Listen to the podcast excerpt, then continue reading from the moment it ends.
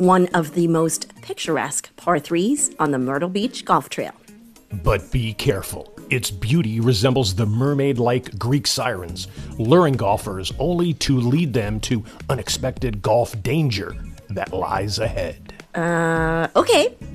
But for all of us today, this is the eighth hole at River's Edge in Shallotte, North Carolina. Yeah, sure. It's an incredible par three with a view overlooking the Shallotte River. This is your favorite hole here? This is my favorite hole. Now, why is that?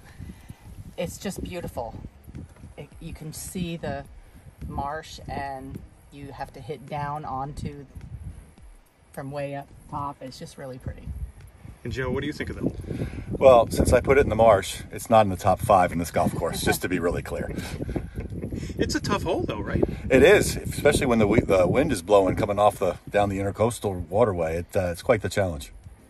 Joe and Julie Sandy live at River's Edge, so they know that the wind is tricky. Another local, Harold Strunk, plays it perfectly on this day. That is a great shot. That is going to kick. Oh my God. Now, you just put one on the green, not too far from the pin, but this is a fairly tough hole, wouldn't you say? It is, especially when the wind's blowing. Makes it very difficult. Today it's not so windy, makes it a little bit easier. So, what is your tip to someone not who hasn't played here on the eighth hole? Um, play extra extra club and swing easy. Director of golf here at River's Edge is Jason Monahan, who says yes, but it's a little bit more complicated. Right, so here on 8, let's not forget that we are sitting on an elevated tee. So you're going to want to capture the distance and then take about a half a club less for the elevation change. With that being said, don't overlook the wind. The winds out here can swirl, they can come in any direction.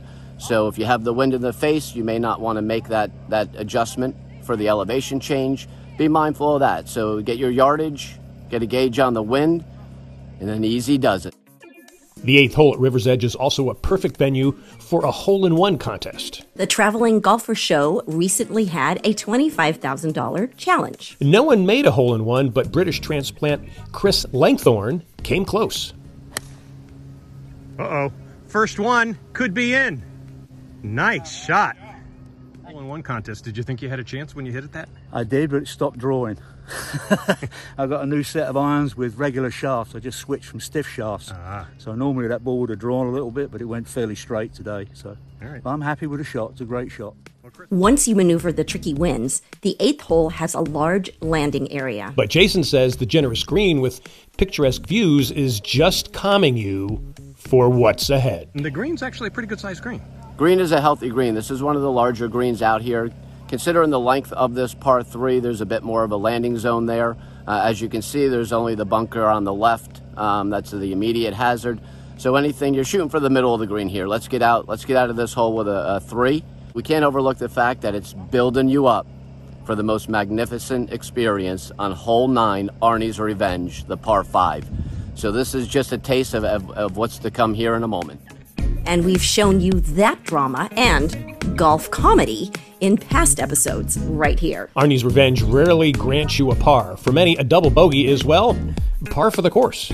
To enjoy both of these classic holes and the unique layout at River's Edge, book a tee time at myrtlebeachgolftrail.com. But don't say we didn't warn you.